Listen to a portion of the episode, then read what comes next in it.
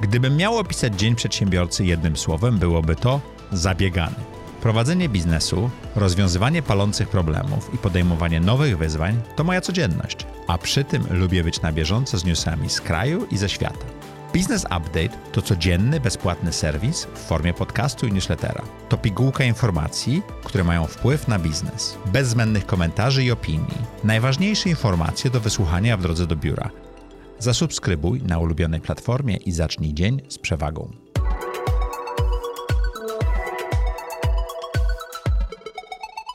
Cześć, witajcie w Zaprojektuj swój biznes. Co poniedziałek puszczamy Wam rozmowy z gośćmi audycji Zaprojektuj swoje życie, które tydzień, dwa, trzy te temu wystąpili w czwartek o czwartej i próbujemy znaleźć jeden temat, w którym są super specjalistami, a dzisiejszym gościem jest Szymon Janiak. Cześć. Szymon i jego fundusz zainwestował w 32 startupy. To prawie tyle samo co ja. Haha, to taki żart. Ale e, chcieliśmy porozmawiać o tym, jak startup powinien przygotować się do rozmowy z funduszem i czego może oczekiwać od funduszu, tak? Jeżeli myślicie o inwestycji w waszą firmę albo w ogóle myślicie o założeniu firmy, to to może być pigułka wiedzy, którą warto teraz połknąć. Jak startup powinien przygotować się i czego nie powinien robić, żeby porozmawiać z funduszem VC? Jasne, tu y, w pytaniu ująłeś sedno, to znaczy przede wszystkim należy się przygotować, bo większość startupów, które idą do funduszy, To jest moja prezentacja, tak? dokładnie, wysyłają po prostu prezentacje, e, robią to na oślep.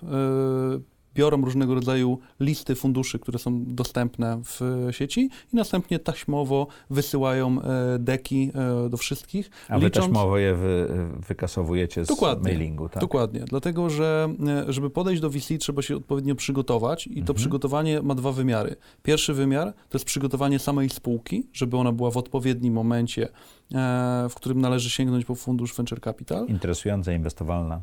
Dokładnie, czyli taka, która ma odpowiedni etap rozwoju, taka, która ma odpowiedni potencjał dla e, funduszu, taka, która nie tonie, tylko faktycznie pędzi i chce rozpędzić się jeszcze szybciej. To są, to są pewnego rodzaju podstawy.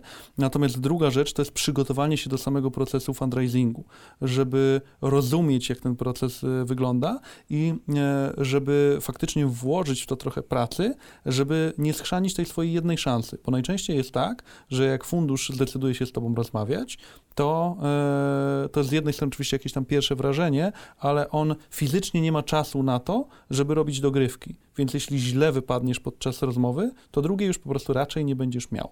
Więc em, z jednej strony musisz odpowiednio przygotować dokumentację, która jest fundamentalna, bo to od niej zależy, czy dojdzie do rozmowy, a z drugiej strony musisz się bardzo przygotować do e, rozmowy i podchodzić do każdej w taki sposób, że to jest moja szansa, trzeba po nią sięgnąć, trzeba ją wykorzystać. To konkretnie, co powinienem mieć przygotowane, żeby poznać osoby w funduszu, tak?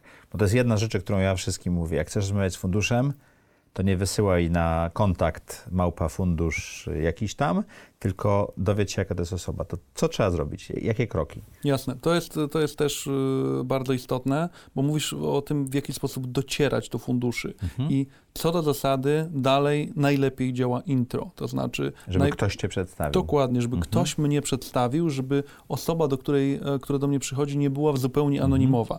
Może przedstawić mnie e, znajomy prawnik, może to być osoba z innego funduszu, może być to Inwestor. też founder czy inwestor, dokładnie. Mhm. Więc jakby to przedstawienie jest mm, e, dobre. Z drugiej Czyli można zobaczyć, w jakie y, startupy zainwestował fundusz, Tak. napisać do foundera, porozmawiać z nim, poprosić o intro do kogoś z funduszu Dokładnie. prawdopodobieństwo bycia y, na celowniku wzrasta, prawda? Tak. Plus wcześniej trzeba jeszcze zastanowić się, czy e, ja pasuję do tego funduszu i czy ja chcę z tym funduszem w ogóle rozmawiać. To jak na to te dwa pytania odpowiadasz? E, w- jak, jak founder musi sobie to w głowie ułożyć? Jasne. Pier, pierwsza perspektywa po prostu zweryfikować portfolio, bo jeżeli ja mam startup medyczny, e, który potrzebuje nie wiem, kilka milionów złotych, żeby cokolwiek e, pokazać i zrobić jakiś MVP, to nie powinienem iść do funduszu, który inwestuje tylko i wyłącznie w SASy czy w marketplace'y. Mhm. Więc po e, portfolio plus jakichś deklaracjach samego funduszu możemy wyciągnąć informację, czy e, to jest podmiot, do którego profilu pasujemy, bo większość spółek po prostu odpowiada, bo odpada, przepraszam, bo bo nie, nie pasuje do profilu danego funduszu. W drugiej kolejności warto też popatrzeć na e, sam fundusz, to znaczy najlepiej pogadać po prostu z founderami. I to niekoniecznie tym, którzy sobie radzą świetnie, tylko też tym, którym nie wyszło. Jak fundusz się potraktował, jak wyglądały rozmowy, jak to się e, zakończyło, żeby poznać e, obie strony i jeżeli uznamy, że chcemy do tego e, funduszu zaaplikować, to róbmy to na wszelkie możliwe sposoby. To, że ktoś nie odpisał na maila, nie oznacza, że nie chce. Mógł tego maila pominąć, nie przeczytać, mógł Zapomnieć. po prostu mm, zapomnieć, tak? Więc, Albo tak jak ja, nie czytać. albo tak jak ty nie czytać, więc trzeba de facto wykorzystać każdy możliwy kanał. Intro przez LinkedIna, przez skrzynkę. Czasem trzeba po prostu kreatywnie podziałać, ale po prostu y, pokazać się y, na radarze, więc to jest jakby droga dotarcia, ale przede wszystkim trzeba mieć dobrego deka, bo to od deka, czyli tej pierwszej prezentacji, Prezentacji, która jest, ten teaser, tak? Czyli ta Tak. pierwsza prezentacja, która powoduje, że ktoś się w ogóle zainteresuje, Dokładnie, bo to od, niej zale- to od niej zależy, czy my chcemy rozmawiać, a czy To co jest w dobrym deku? Mhm. W, dobrym, w dobrym deku jest realny problem rynkowy, to znaczy Czyli taki, to, co my rozwiązujemy tym biznesem. tak, i e, udowodnienie, że ten problem nie jest zmyślony, tylko że on faktycznie występuje. Mhm. Bo czasem e, ja to lubię nazywać solution in search of a problem. To znaczy ktoś coś wymyśli, e, bo nad czymś pracował i nagle zaczyna się zastanawiać, komu się to może przydać. Jaki problem można dostosować? Dokładnie, a to powinno być odwrotnie. Jest identyfikacja jakiejś potrzeby i wtedy wychodzimy Tak, z tak produktem i kwadratowe usługą. pizze, bo więcej się zmieści w piecu, tak? Dokładnie, więc y, to jest to, co pozwala e, w pewien sposób też mitygować największe ryzyko w VC, czyli takie, że nikt nie będzie chciał produktów lub usług e, tego startupu, bo to jest powód, dla, dla którego upada najwięcej. Więc e, uprawdopodobniamy sobie to, robiąc e, dobry research. A nie jest tak, że cashflow jest największym problemem? Nie, nikt nie chce Dobrze, tych to produktów. dojdziemy do tego za chwilę, mów dalej. E, druga kwestia to, żeby po prostu zbadać rynek, Mhm. bo jeżeli ja mówię, że będę jednorożcem i chcę działać na rynku, który już jest i się okazuje, że największy podmiot, który jest na tym rynku od y, 30 lat czy 20, ma generalnie, nie wiem, 50 milionów przychodu, no to prawdopodobieństwo jest raczej niskie, więc trzeba zbadać rynek. W Polsce mamy ten plus, że mamy coś takiego jak e, KRS Online, gdzie możemy sobie wejść, sprawdzić e, rachunki zysków i strat, bilanse spółek, które No ale firmy są. taksówkarskie versus Uber to jednak była duża zmiana, tak? Bo Uber postanowił to zrobić na całym świecie. Żadna To firma prawda. taksówkowa nie była e, firmą poza jednym miastem. To prawda, to prawda, Mhm. ale tam już widzieliśmy, że nawet na poziomie tego jednego miasta jest potencjał i że Mhm. to może się rozrastać. Czyli ten product, magiczny product market fit, tak? Czyli Dokładnie. dopasowanie produktu do rynku, tak? A trzecie to już sam mnie wyprzedziłeś, to znaczy potencjał skali. To, że tą y, spółkę czy ten dany pomysł da się w jakiś relatywnie nietrudny y, sposób Zrobić implementować na innych rynkach. Ale też są różne fundusze, mówiłeś o tym w audycji Projektuj swoje życie, że wy inwestujecie w, w spółki, które niekoniecznie muszą być Tak. jednorożcami. Tak. Wystarczy, że będą rosły i będą zyskowne, tak? Tak.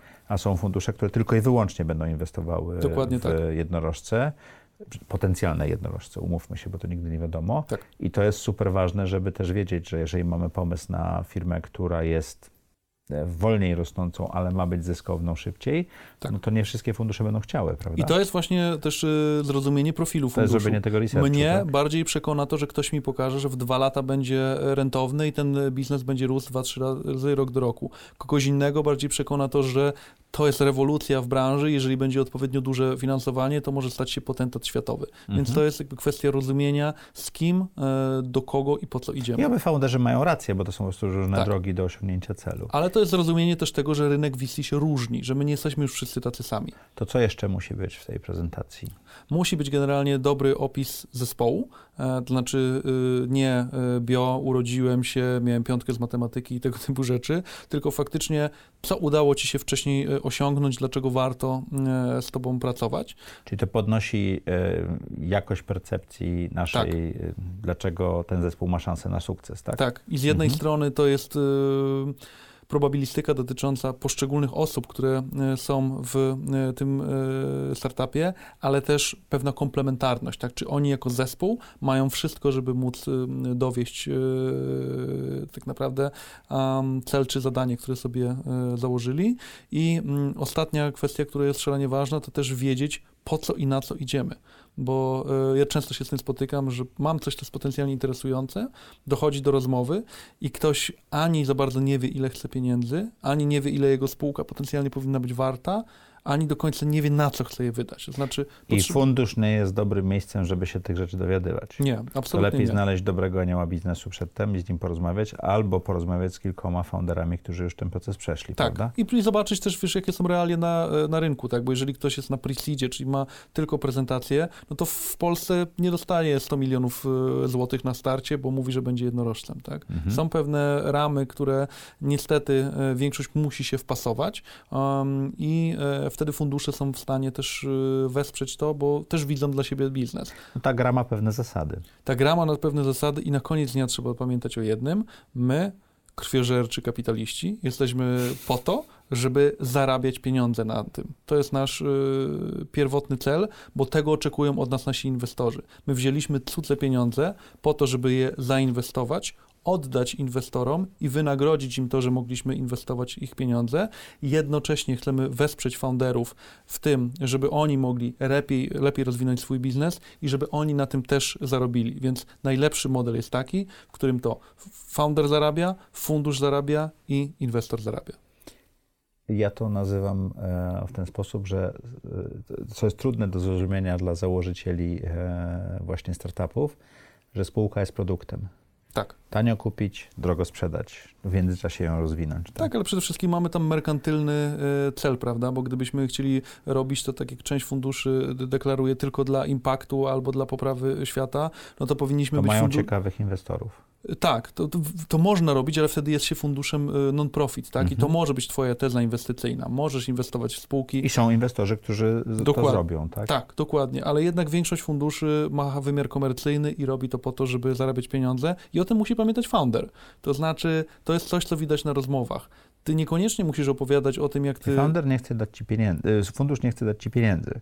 Fundusz chce je zainwestować, żeby je wyjąć, prawda? Dokładnie, Okej. więc y, skup się na tym, żeby, jeżeli nazwałeś to produktem, żeby z jednej strony sprzedać mu ten produkt, ale żeby zobaczyć, że tam jest dla niego biznes, bo wiele osób skupia się bardziej na anegdotach, historiach, opowieściach o zmianie y, świata, a nie na tym, jak my jako inwestorzy możemy zrobić na tym zwrot. I może to brzmi mm, strasznie, może to brzmi w, w, w taki sposób, który e, no, jest taki typowo e, komercyjny, no ale w większości funduszy taka jest prawda. To co, jak już startup się zdecyduje na fundusz, fundusz Mhm. decyduje się na startup, to na co tak naprawdę może liczyć ten zespół e, założycielski Mhm. od funduszu? Co- Co dostanie oprócz wkładu pieniężnego za jakieś udziały i długą umowę? Mhm, jasne. W większości przypadków y, dostaje, podkreślę tutaj, dobrze rozumiany coaching, czyli Mhm. y, współpracę z y, founderami na poziomie strategicznym, różnego Ale rodzaju. nie operacyjnym. Nieoperacyjnym, nigdy Mhm. operacyjnym. Dostanie e, network, e, czyli będą to inne fundusze, będą to potencjalni klienci, e, będą to spółki, z którymi można współpracować na zasadach partnerskich. Będzie to czasem wsparcie, wsparcie w zakresie pozyskiwania talentów i tak naprawdę wsparcie też w mm, samej budowie spółki, ale od y, takiej strony strategicznej, czy w którą stronę y, zmierzać, y, na czym należy się skupić. Natomiast fundusz nie będzie ramię w ramię sprzedawał z founderem, fundusz nie naprawi popsutej spółki, fundusz nie będzie na co dzień operacyjnie zaangażowany. Mhm. A czy zgodzisz się ze mną z taką tezą, że dobranie pierwszego funduszu dla startupu jest cholernie ważne, bo e, to determinuje, jakie inne fundusze potem zdecydują się na dojście do e, kolejnych rund? Zdecydowanie tak, dlatego że to jest paradoksalnie biznes, który ma bardzo kolektywny charakter. Mhm. To znaczy, fundusze inwestują ze sobą w pewnych kręgach, więc jeżeli chcesz pozyskać kapitał od określonych funduszy, najlepiej iść do funduszy, które z nimi koinwestują. Więc e, wtedy ta droga dotarcia jest łatwiejsza. Mhm. A jak wybierzesz fundusz, który tak się stoi z boku, to potem będzie bardzo trudno zaprosić inne fundusze, prawda? Może tak się okazać. Prawda jest taka, że jeżeli biznes będzie performował, będzie szedł do przodu, to nie ma znaczenia. Zawsze generalnie Mhm. znajdzie y, inwestora. Natomiast y, jeżeli weźmiemy fundusz, który ma większy potencjał koinwestycyjny, bo tych koinwestycji zrobił więcej, ma track record, to po prostu będzie trochę łatwiej. Mhm. Na co jeszcze y, założyciele startupów powinni zwracać uwagę w tym momencie, jak rozpoczynają rozmowy, czy też są w trakcie rozmów z funduszami VC? Zwróciłbym uwagę na to, że te rozmowy są dosyć konwencjonalne, to znaczy one mają, określony struktu- one, one mają określoną strukturę i, e, I rytm. i rytm, plus e, tam bardzo często powielają się pytania. E, w momencie, kiedy zro- można by było zrobić sobie notatki, to zobaczy się, że w większości fundusze pytają o te same rzeczy.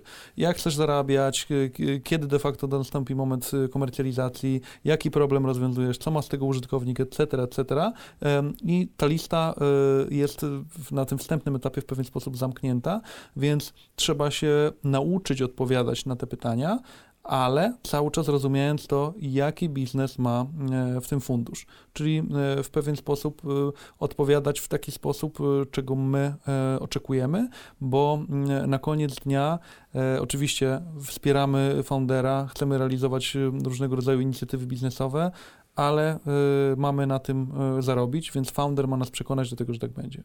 Okej, dziękuję Ci ślicznie. Dzięki również. Krótka pigułka wiedzy.